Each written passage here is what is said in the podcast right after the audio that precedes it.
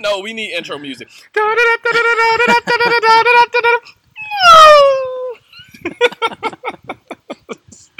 What's up, y'all? Hey, welcome back to another episode of the Racing Goons podcast. We're your hosts, Phil. And I'm Tommy. Thanks again for being here, and we appreciate you if you listened to our last podcast introducing us and what we think about racing and why we are the Racing Goons. So let's get this thing moving. Podcast and uh, and also dive deeper into F1 and, and also sim racing. Um, Sim racing. sim racing, our two favorite things, F1 and sim racing. Oh man, I shouldn't say that too loud. Fa- oh, family first. Yeah, yeah, family. Fam- Yeah, yeah, yeah, yeah. Fa- we have to say family. All right, big ups to our wives and children. Sorry. Oh man, so what are the goals for the Racing Goons media? Why are we here? What are we doing? Well, I think the goals are, and I think we share this, is just to um, express our love for racing and just to talk about, you know, basically us being has-beens. We are has-beens. I mean, I hate to admit that, but we're has-beens, you know? I mean, um, but we try to stay in the sport. We love racing. We love watching F1, and we love actually a little bit of competition. And we'll talk about that as we go uh, uh, throughout the show. Um, Tommy being faster than me in F1 22. I've had a little practice versus you coming and jump, jumping my house in my rig. Yes, And, yes, yeah. yes. But you know, we try to stay current with everything, and we try to just hone our skills in racing, just in case we get a call from Ferrari or something like that. We can just go ahead and jump in and be the man Man. for a weekend. I don't know if they need drivers. They need somebody else on the back end. Yeah, the strategist, right? Yeah. But we'll get into that. Hopefully, they don't blow it at Spa in a couple weeks. Mm. Yeah, I'm looking forward to that one. Yeah, but racing, you know, it's just about our love for racing. You know, we want to express that. We want to talk about F1. We want to talk about all things racing.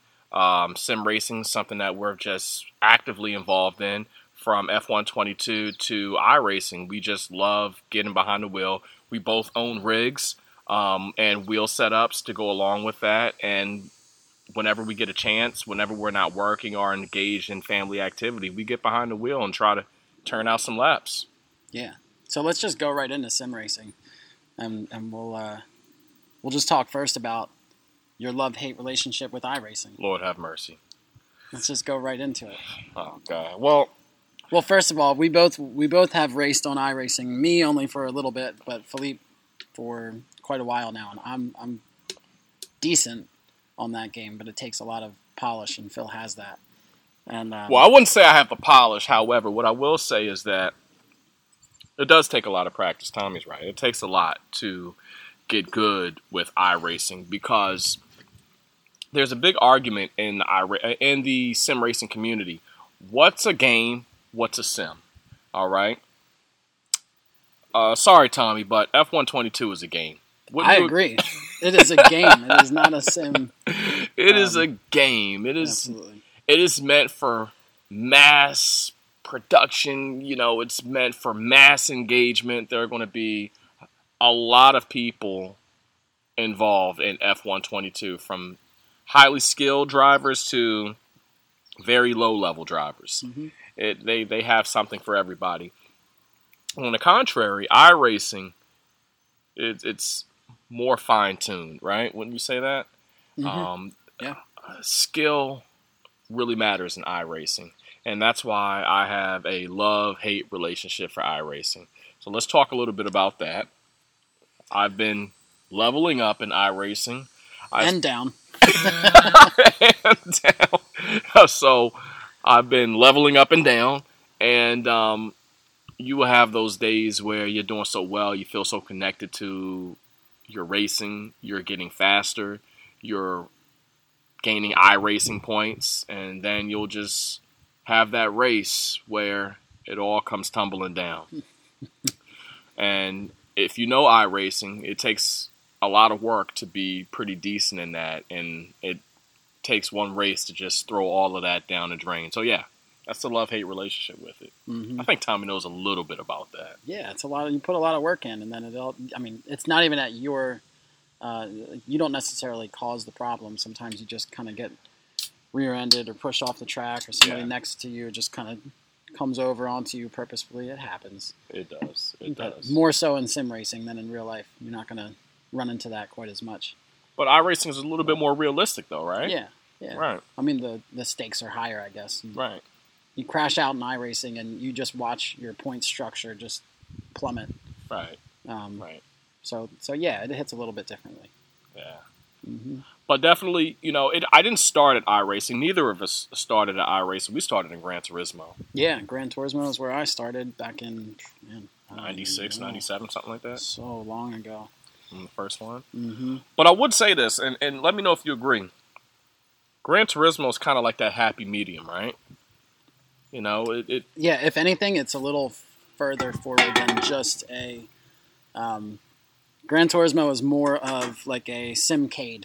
You would have like it's like arcade type, but the driving is really really good. The drivability is great, and the, the physics have always been pretty good. Right. Um, so you get a better feeling from the game versus some other games. right. Um, but yeah, we both started out on Gran Turismo. We both kind of honed our skills there, and then have. I mean, I, I still race on Gran Turismo from time to time. You think Gran, Gran Turismo's went down over the years, especially with this new addition to Gran Turismo Seven? I think GT7 has missed a little bit, um, but from from the drivability, I mean, it's it's like a different experience driving GT7 versus GT Sport. The, the physics are different.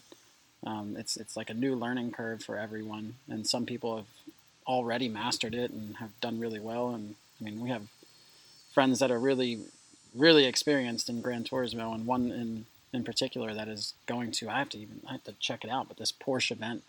Um, I believe it's at Indianapolis. Um, but the, only the top 10 drivers in the country are going to this, is what it seems Right. to me. Um, but uh, yeah, pretty wild. I mean, it, it takes a lot. It takes a lot of dedication to be fast in Right. anything. Um, but you really have to understand the physics and, and whether it's a game or a sim, you still you have to learn to be fast on that program. Right. It's still a far cry from Need for Speed, right? The best game ever? No. I'm just kidding.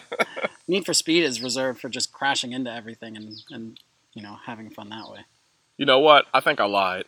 I did not start my sim racing career, if you want to call it a career, on um, Gran Turismo. I definitely started it on Need for Speed. No, you know what? That's a lie. Mario Kart. That's no, that's not even accurate. You remember that arcade game back in the day? It was called Outrun. Man, I don't know if I remember that one. It was you were basically in like a red Ferrari, and you had you were yeah, driving it's just wasn't that like pole position or something? Oh no, it wasn't pole position, but pole position was the one for Atari, right? Yeah. You were like Yeah. in some type of Indy car or something like that. Hmm So yes, it did start at pole position. Started at pole position. Then I used to go to the arcade and play this game called um, Outrun. You were basically in like a, a Ferrari and a Ferrari Testarossa with a top down. You had a shorty on your right side or whatever like that, and you were just dodging in and out of traffic.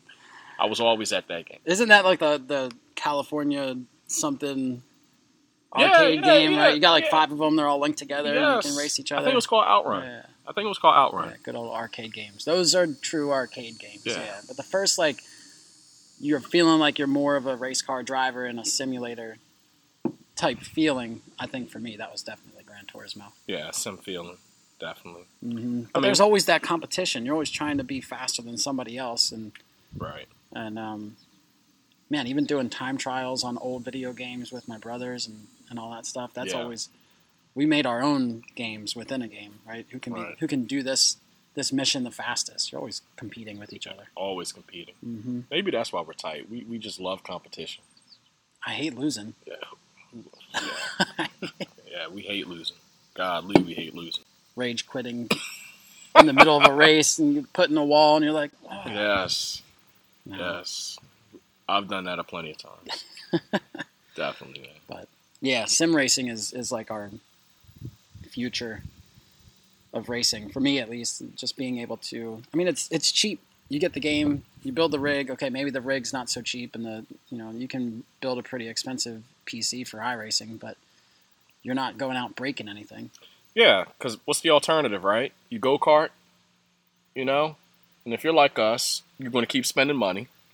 You Oh, know, yeah. you're going to keep getting into debt. and before you know it, all your credit cards are maxed out just to win a freaking go kart race. I mean, and But and- you're smiling. But well, I don't know if I'm smiling if I if I'm hundred thousand dollars in debt from just trying to win go kart racing. But anyways, that's the alternative. You're either going to sim race or you're going to go kart race. You know, and I think we've um, we've happily chosen the sim racing route. Do you Um, think sim racing has a, a chance of like replacing the lower levels of motorsport, like karting?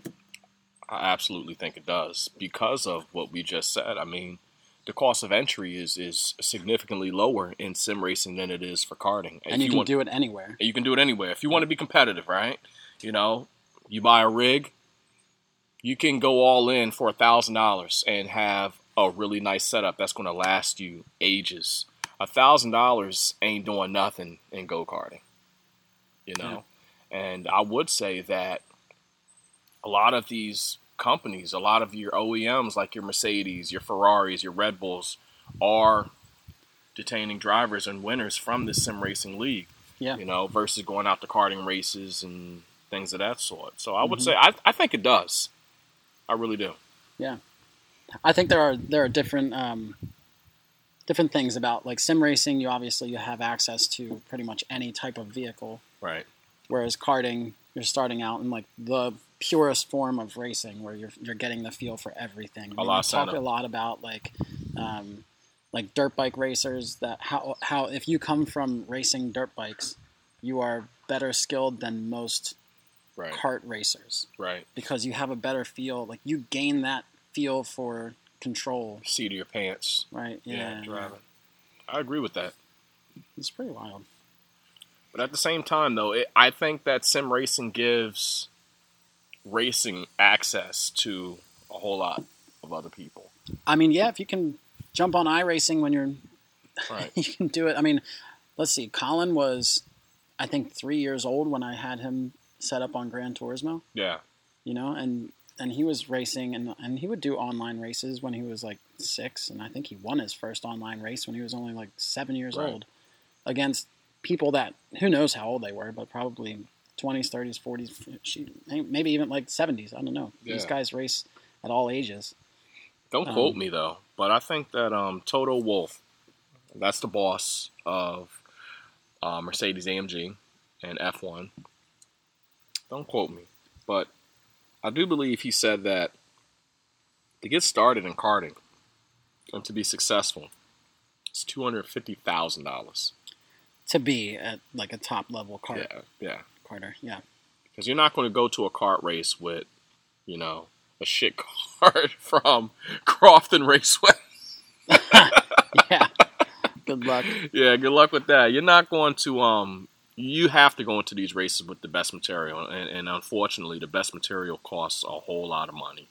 Yeah. Um, Yeah. Well, it's also like that with sim setups because you have like let's talk about sim racing setups. I mean, I know like my rig I built with a really good friend of mine and we just grabbed some some steel like square tubing, welded it together and mounted some pedals and a steering wheel to it and then I bought a seat off Jegs and it's a plastic like high back with a little vinyl cushion. I mean, the, Right. the thing is cheap. It's so cheap and it's really uncomfortable, but it's but it's a rig and it's set up and I I want something better and I'll get there, but right now that's what I race with. I've, shit, I've probably been using that thing for like 10 years.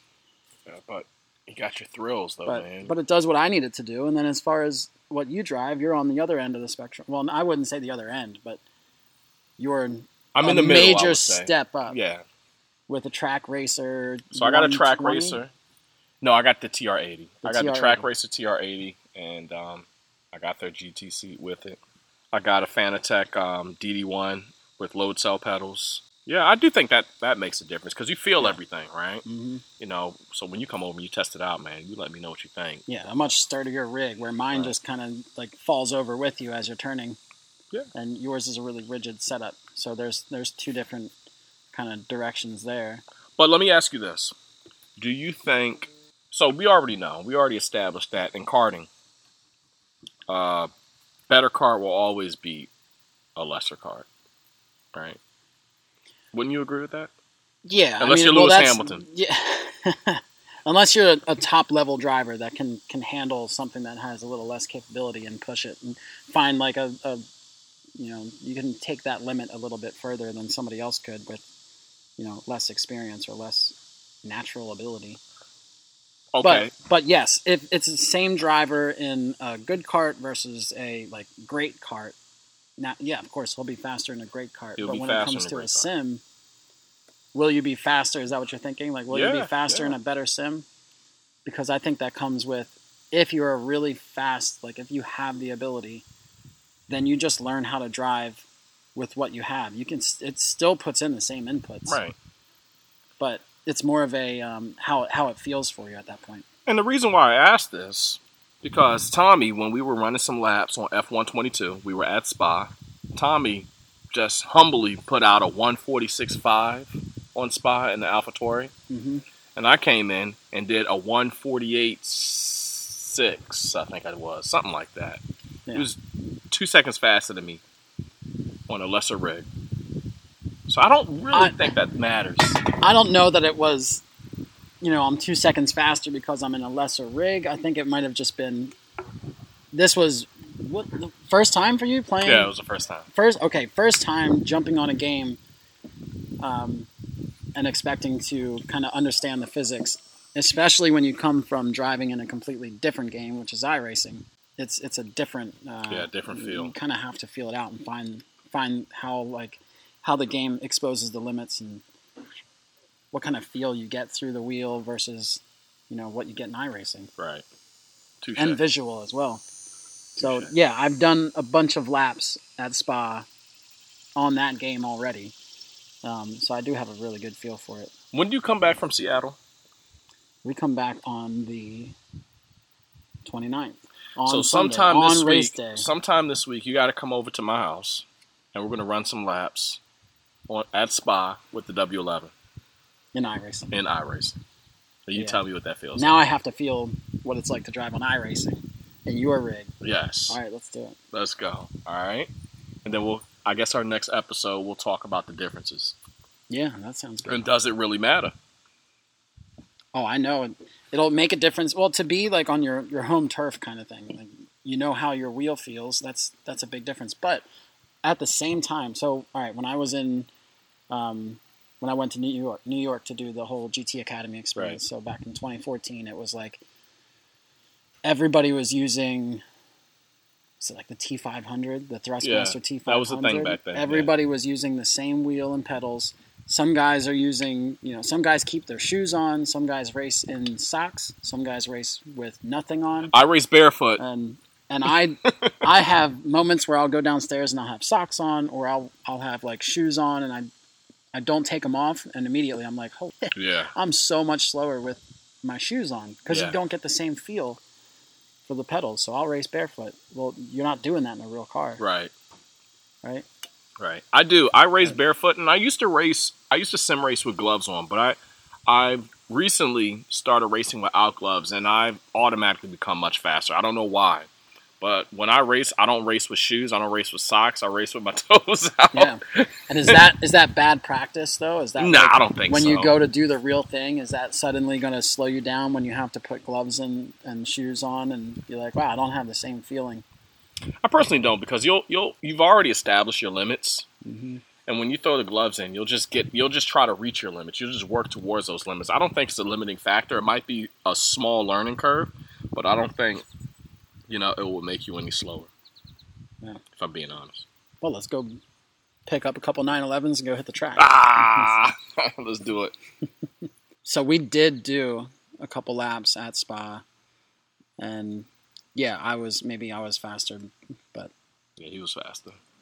I had Two seconds. I had the practice. I had the practice. But but the cool thing, so Spa has been like one of my favorite tracks for a while. I think we actually touched on it last episode about how you know why I love Spa so much. Yeah. Um, but um, it's a it's a pretty high speed track with a lot of like really late braking, Mhm. quick kind of like switchbacks, right left. Um, I just I just really enjoy that track. Yeah, I love the track, and I think a lot of the drivers in F1 and all over the world love that track as well too. Right? Mm-hmm. It's um, it's a classic track. It's a classic one. It's a very high speed track. Um, 82% of the track I think we Googled is at full throttle. Um, it's a lot of medium, high speed corners. You Mm-hmm. know, and, and I think that's what drivers really like the most. That gives them, especially in the F1 car, if you can imagine, right? Um, you really get to test the limits of what an F1 car is capable of at a track like Spa. Wouldn't you agree?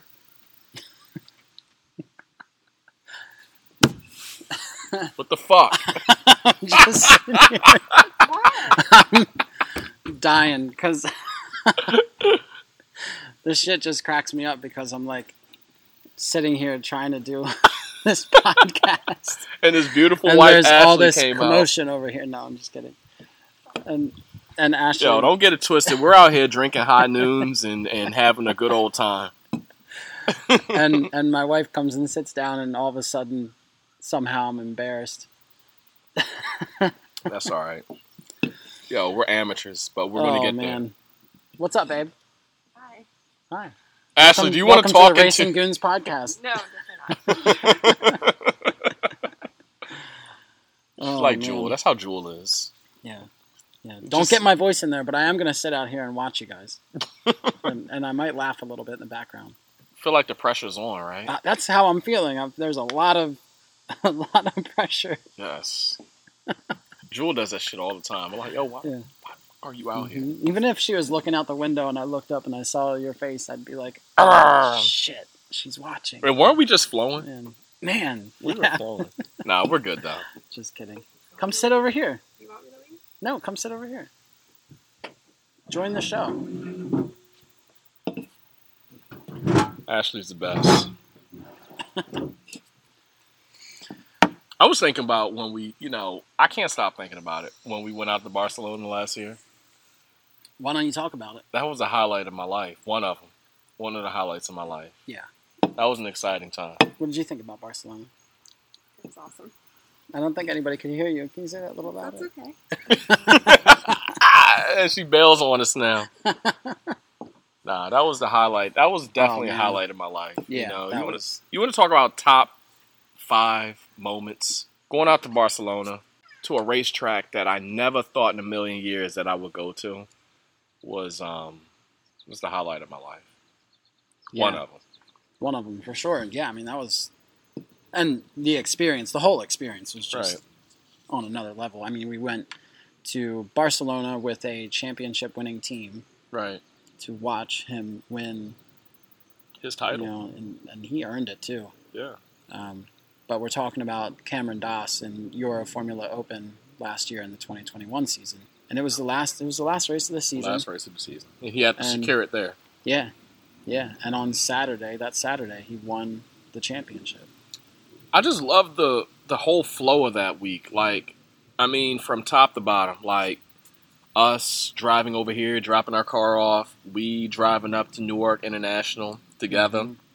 We actually stopped off at a restaurant to eat. We got a little lit, Mm-hmm. and then oh, dro- then, we're at the airport, and we were trying to uh, we were trying to get some drinks at the airport. We Remember? were. And and it took too long. When we went no, the- we did get drinks, but we, they had to put them they into put like them in cups. yes. We walked on the airplane with wine in our glasses, and we're on the airplane, and it was hilarious because I chugged mine. Yeah. I'm sitting on the airplane drinking. You're not allowed to bring alcohol Not on an all. airplane. Somehow we walk on there like it's no big deal, right? Yeah, just walk in, and I'm drinking my wine, and one of the flight attendants comes up to Ashley and was like, "What's in that cup?" And she was like, "It's wine from the restaurant we were just at." I'm like, yeah.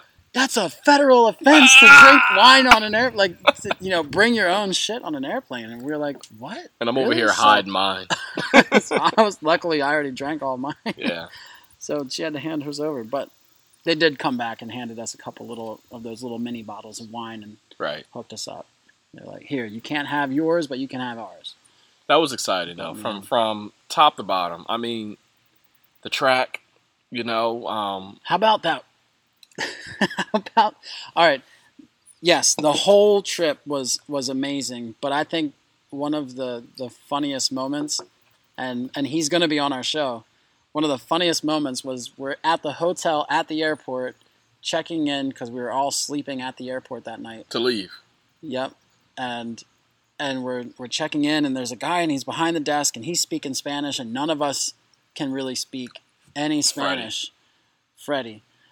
We're all sitting there, right? The whole time we're in Spain, we're all, you know, trying to like, you know, do There's a language barrier. What he's trying. Yeah, yeah. There's a language barrier. There's there's well, this guy's talking to us, and, and we're all like, oh shit, how do we answer this guy? We don't really know how to, you know, speak the language that much.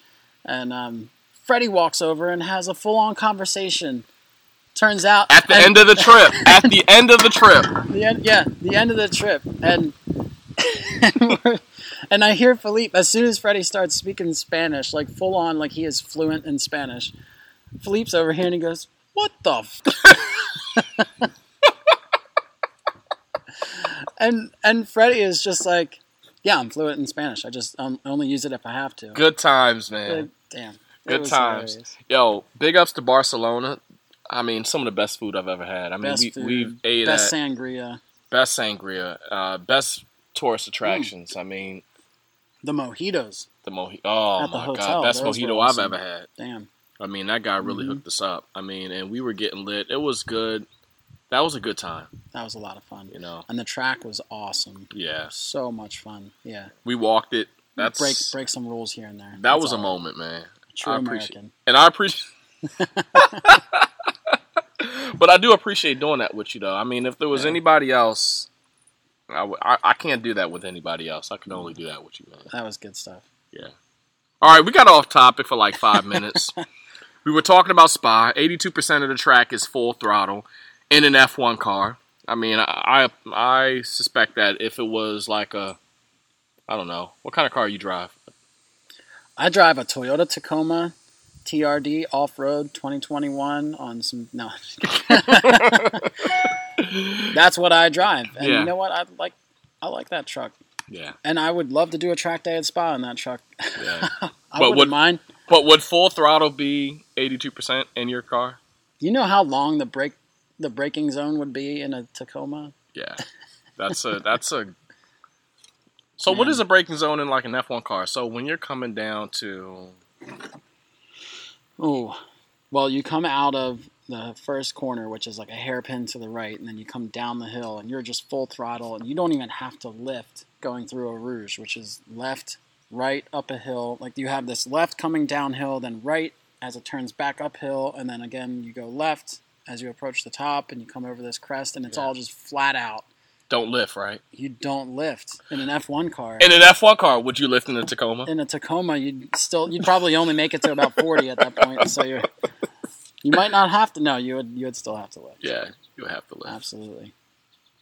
That's that's what's up, man. But look, obviously we talked about the differences between. I guess we we touched on the differences between your Tacoma and uh, an F1 car. You don't lift in Eau Rouge and Raidillon in You know an what? F1 car, but in a Tacoma you would. But why?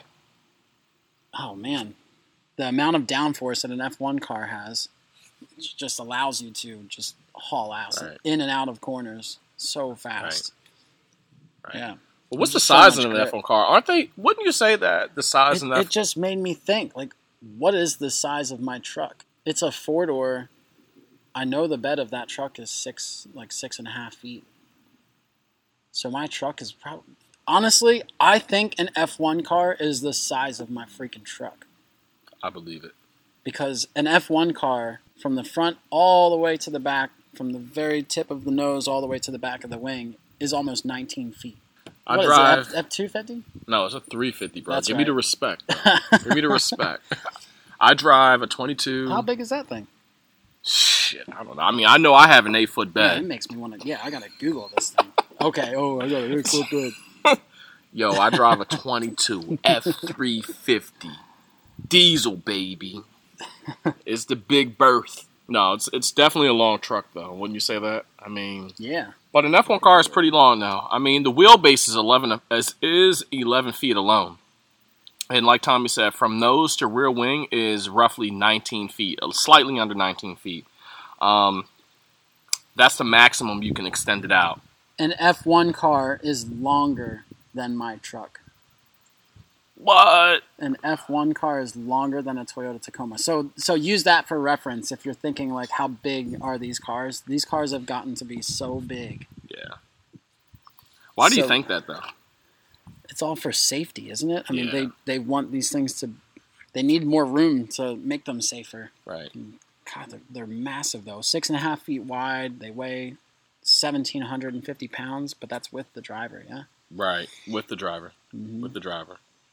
So They're- yeah. they've become huge cars, but they still they're making a thousand horsepower. hmm It's a 1.6 liter V6 hybrid, electric motors. You have ener- energy harvesting, um, you know, pulling, is, and it just comes from the heat of the exhaust.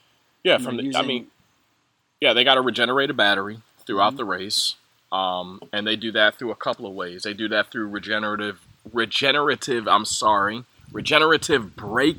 braking.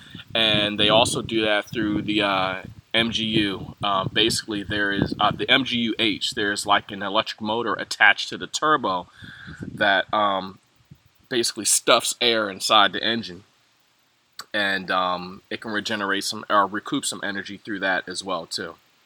Um, And, and this all charges their batteries. mhm, That gives them the power to um, put out to their electric motor, Right. which accounts for about 160 horsepower about 160, yeah, out of the thousand horsepower that these things are putting out. yeah. Yeah. So the V6 turbo, the gas engine part, are the internal combustion engine. They call it the ICE.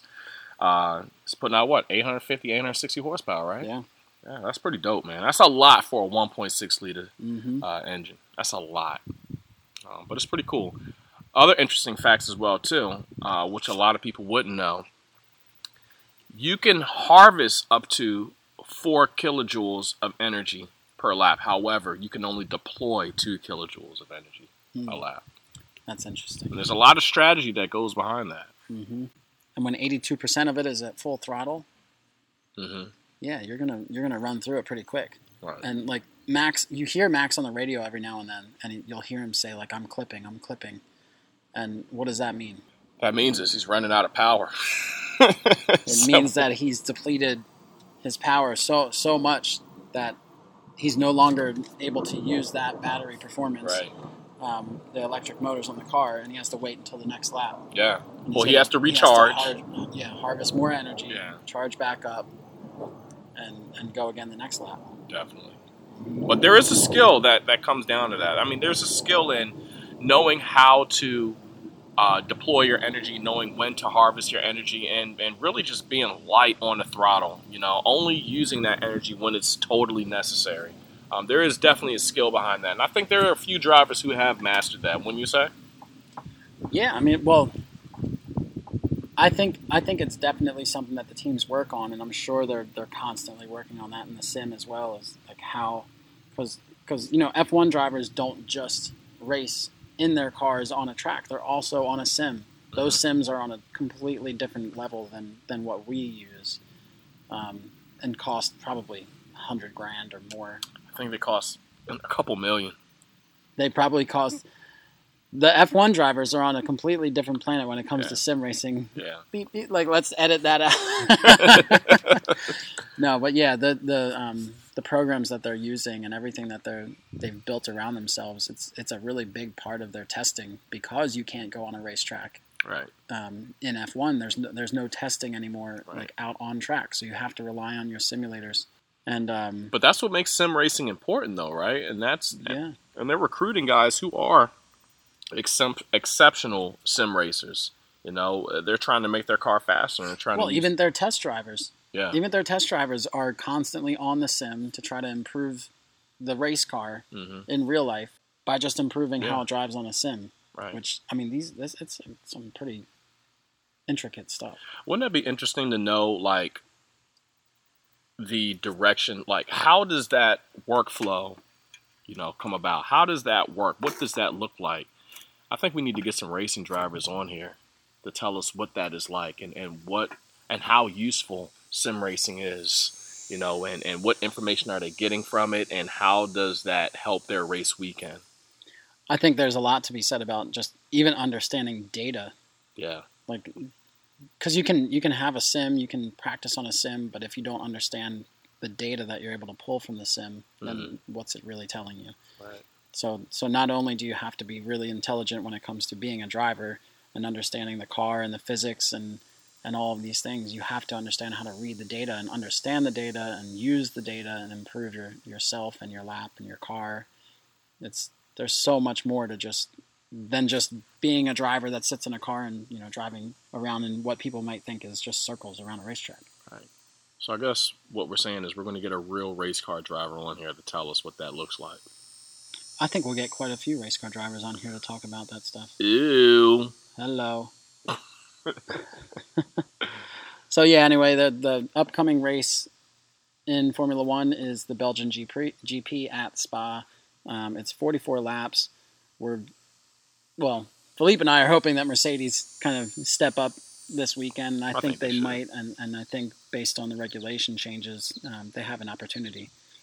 Um, you want to explain kind of what changes are being made for this this upcoming Yeah, weekend? of course, of next course. weekend. I mean, you know, F1 is not just about the racers racing on track. There's also a race in the boardroom, in the in the business aspects of this, and in the regulations. And um, uh, with this year, we've got new regulations, totally new cars. They're designed totally different with a different philosophy that's going to improve the show. It's going to make racing closer. It's going to make it easier for you to pass. Um, so these cars look totally different. And the first half of the season, um, there were a certain amount of there were certain interpretations on the race that allowed things to happen. And and I won't get too technical. However, apparently there have been some teams using flexi floors, floors that are basically Mm. flexing under certain load and that are offering um, optimal downforce profiles for racing.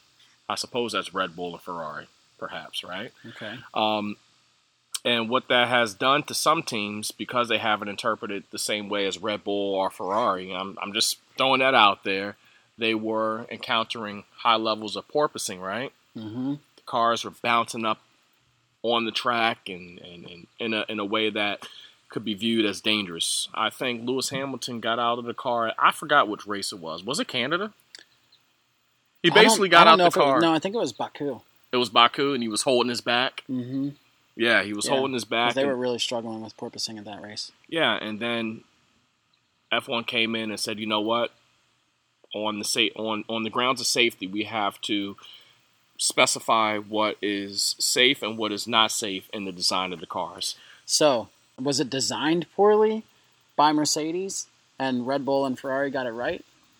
So the Um, regulations need to change, or did their design of their car just not hit it right? I think it's a little bit of all of it. But I think that Mercedes are really good at telling on people. they're, they're, So, so do you think Mercedes is like, hey, these, some of these other teams are kind of, I think going beyond the regulations? Or I think Mercedes just knows how to control the crystal ball, right? They just know how to. They've put a certain amount of money into their car, a lot of money into their car, and they want every other car to follow suit with them. They want to basically set the regulations for themselves because if they create the regulations, I shouldn't say create the regulations, but if they I should say create the regulations, but if they if essentially creating. if, if they create the regulation, regulations, they have a one up on every team in the field, and Mercedes has been doing this for years. Yeah. I mean, we can dig more into it, uh, you know, as the show progresses. But um, Mercedes basically just told on Red Bull, they just told on Ferrari, and they're strong arming the FIA to changing regulations that will, in fact, potentially hurt Red Bull, hurt Ferrari, and help them. I saw something online a few days ago that said, let me let me not misquote it, but Toto basically said that we don't want another NFL situation. Did you read that? I didn't read that, but what does he mean by that? He means that it's imperative that F1 focus on the safety aspect of F1 so that you don't run into a, uh, let me say it safely, an issue where athletes are dying from. CTE. Okay. Yeah, because I guess if you want to go in that direction, like how I mean, I guess how does that compare to the like the rules in NFL? In the NFL, where like you know guys are you know they stopped helmet to helmet contact. Yeah. they're, they're making NFL they're, they're trying to make changes there Dude. versus. NFL changed the entire sport hmm because of that those findings. Yeah. They've not only made better equipment, they they've changed the way the game is regulated. They changed the way the game is officiated. They changed a lot of rules to make it safer for athletes to put on a better show. hmm You know, they've done a lot for that sport. So. Mercedes is basically lobbying to say like, hey, we want to make this thing safer, but hint hint, we also want to win. That's right. Absolutely. I get it. Yeah. It's clever though. It might be. All right, what news do we got in F1 at the moment? Well, man, there's there's a lot, but we'll just run through it quick. Alonso is moving to Aston Martin next year, Jesus Christ. right? Um, Sebastian Vettel retires next year, which opened up the spot at Aston Martin for Alonso. Alonso decides he's going to jump out of Alpine and go over to Aston. Right. Daniel Daniel Ricciardo is now out of a drive as of right now because he's being replaced next year by Oscar Piastri coming up from Formula Two. Danny Rick, I'll clear that up. He's still racing this year, but next year he will be out of a drive unless he kind of lock, locks in some kind of drive. What options does Danny Rick have at this point?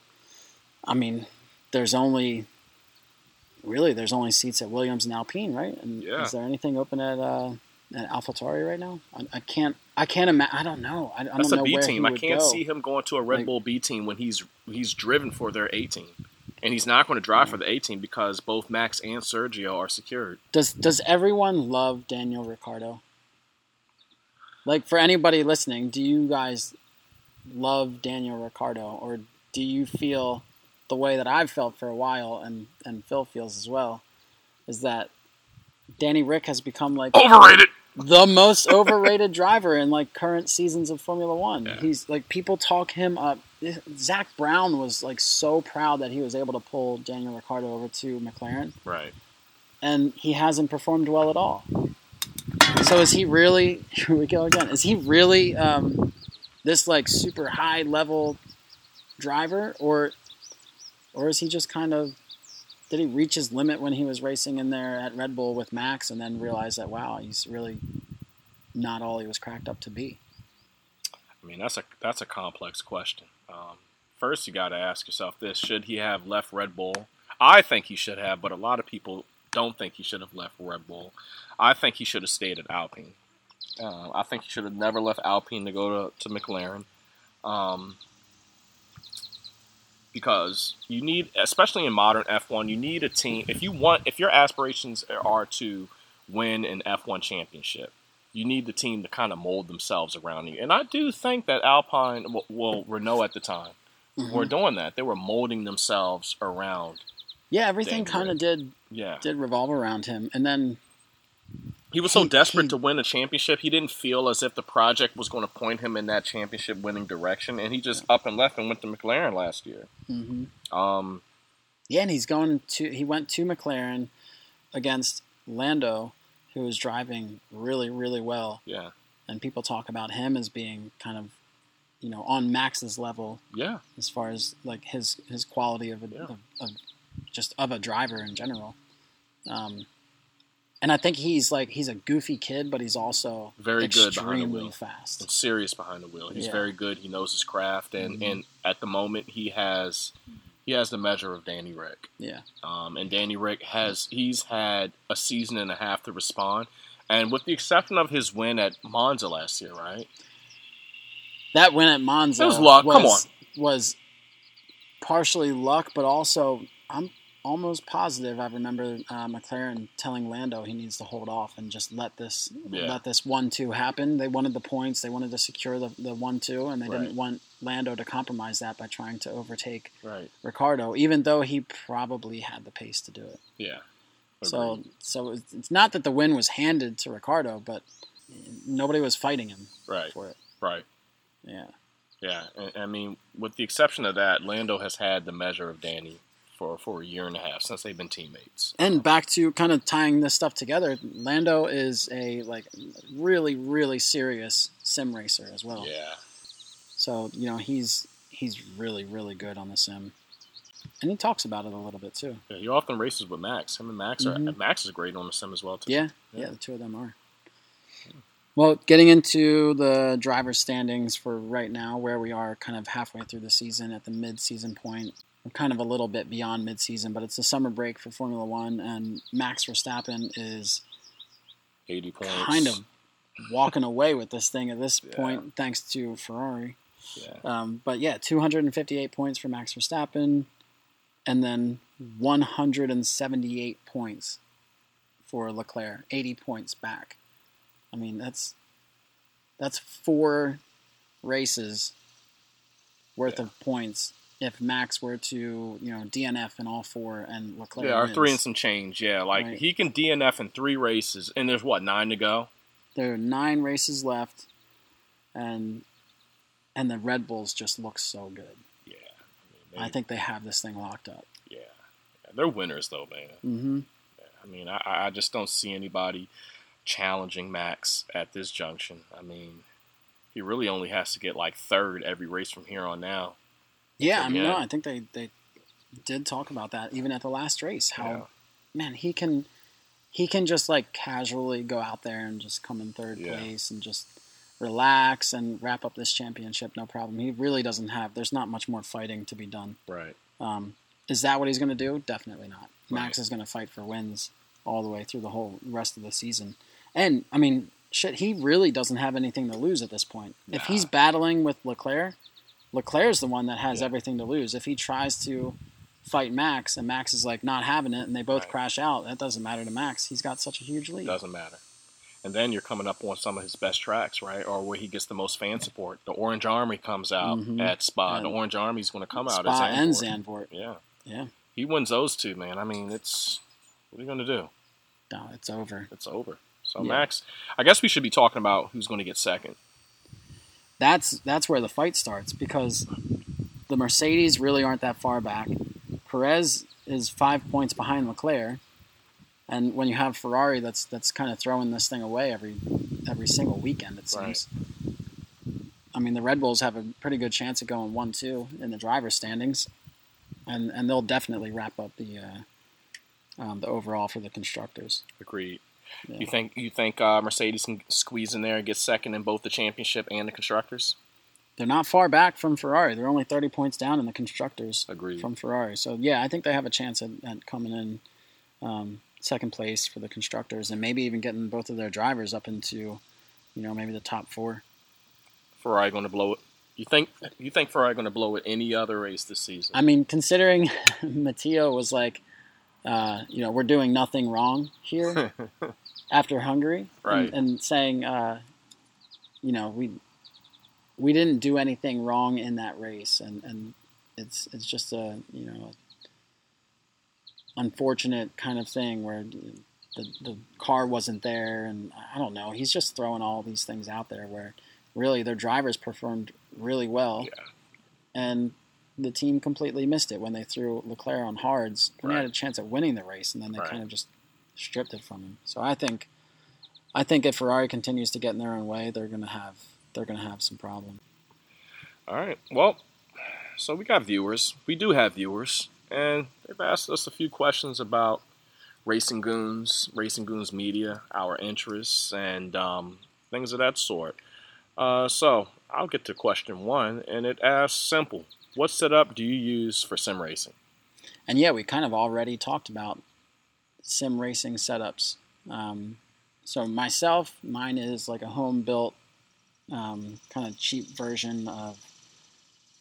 Man, I don't even know. It's just some kind of custom thing that a buddy of mine and I we threw together. It cost me, it probably cost me a hundred bucks for the seat, and then the rest of it was just junk steel that we welded together. And then I my um, my steering wheel is the um, I'm currently using the Thrustmaster T300 RS with the uh, Ferrari Alcantara wheel.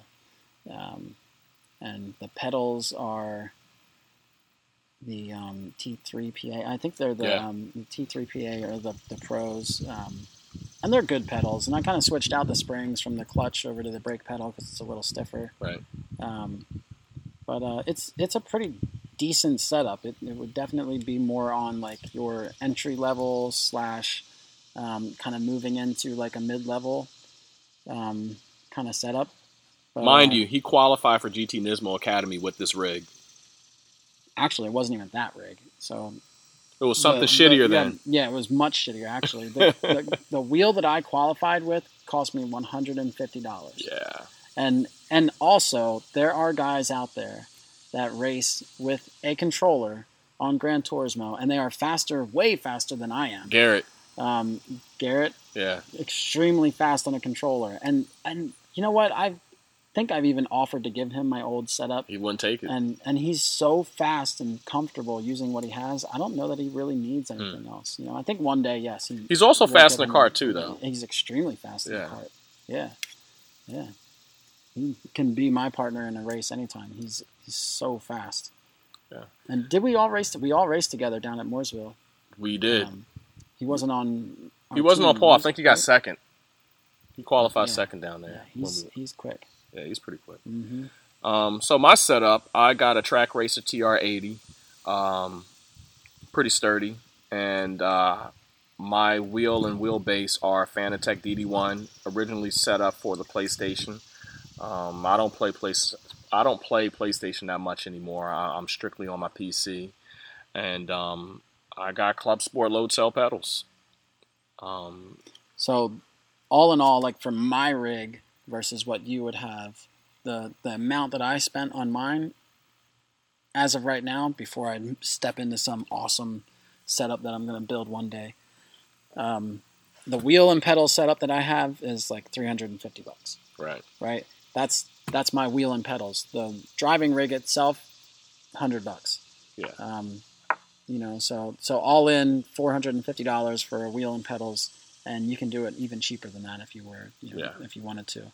Um, versus where Philippe has taken his setup, which is a rig that how much was how much is like the TR80? TR80 was like I think eleven hundred, twelve hundred dollars. Um, Right. So this is literally just the frame, the structure of your rig, right, and then your Mhm. wheel and pedals mounts to that. hmm Um, Then you add the wheel and pedals, you know, another two thousand dollars.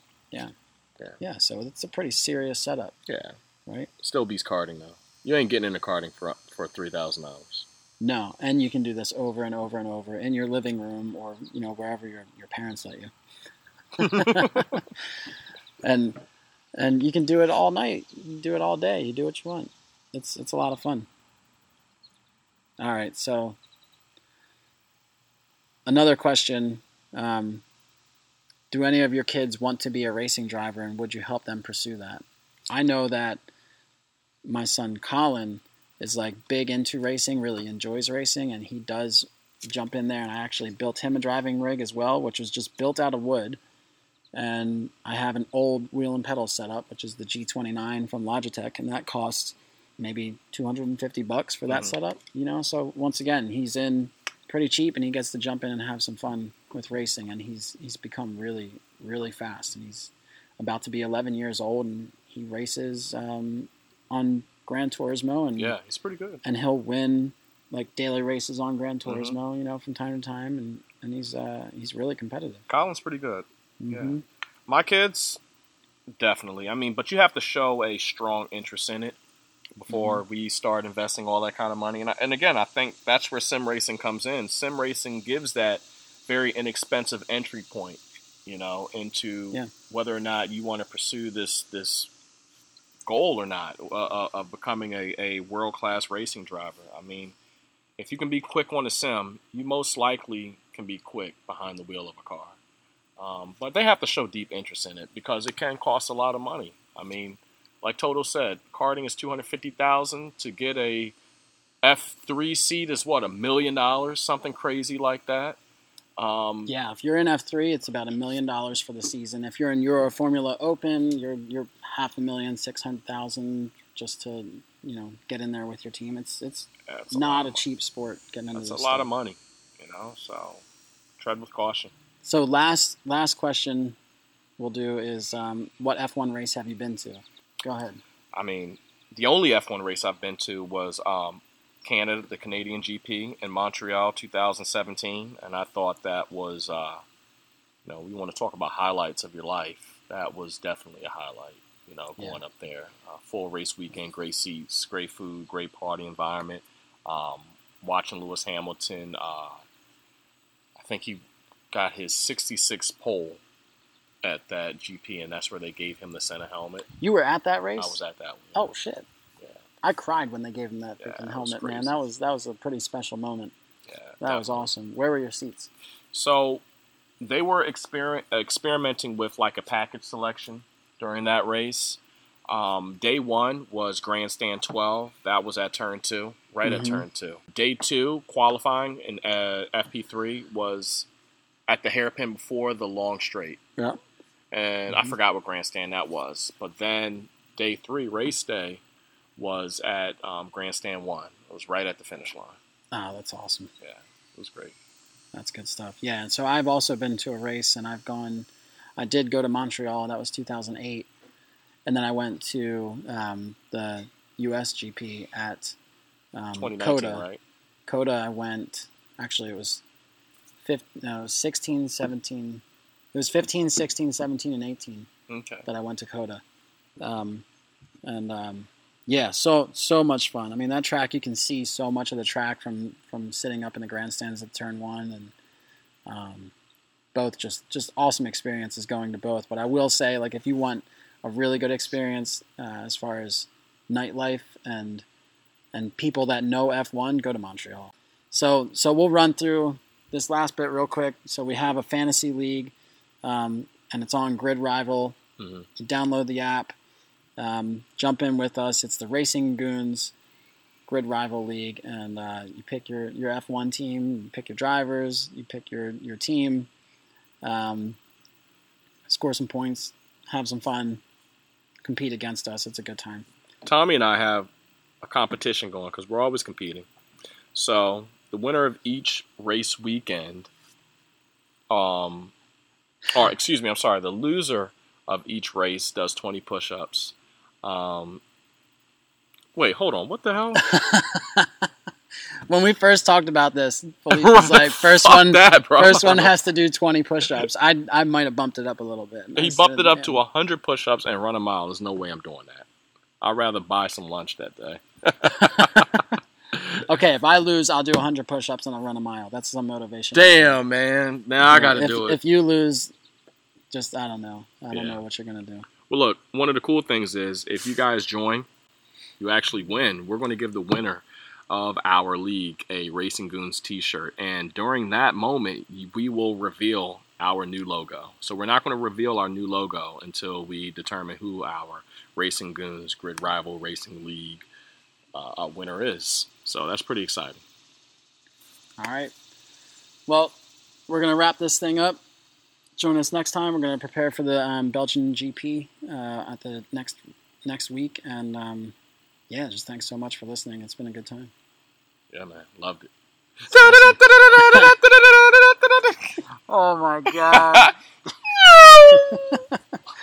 All right, I'm Tommy. And I'm Phil. All right, we'll see you guys next time on the Take Racing Goons podcast. Okay. See ya. There you.